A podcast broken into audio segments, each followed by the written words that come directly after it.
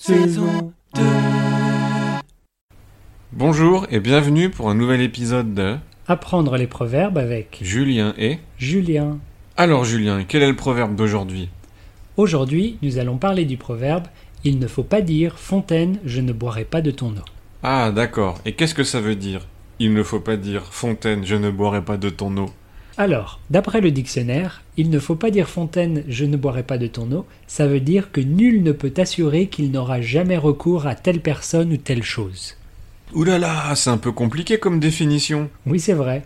Pour faire simple, il ne faut pas dire Fontaine, je ne boirai pas de ton eau, ça veut dire qu'il ne faut pas dire qu'on ne fera jamais quelque chose parce qu'on ne peut pas être sûr du futur. Même si maintenant on pense qu'on le fera jamais, on peut toujours changer d'avis plus tard. Pourquoi on dirait à une fontaine qu'on ne va pas boire son eau Eh bien, je sais pas. L'origine de ce proverbe est inconnue malheureusement, mais c'est une jolie image, très poétique. C'est comme Il ne faut jamais dire jamais Oui, c'est un autre proverbe pour dire ça, mais c'est moins poétique. Je vois. Eh bien, si on jouait une petite scénette pour montrer comment utiliser ce proverbe. Oui, bonne idée. Alors mettons-nous en situation. Mais quelle est cette situation, Julien Alors, on parle de ton régime. Ok, c'est parti.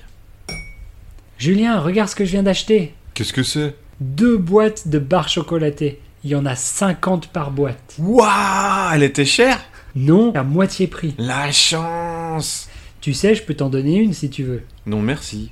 Tu veux pas une grosse boîte de barres chocolatées Mais non, tu sais bien que je suis au régime, enfin. Les barres chocolatées, c'est fini. Alors merci, mais tu peux garder tes deux boîtes, j'en veux pas.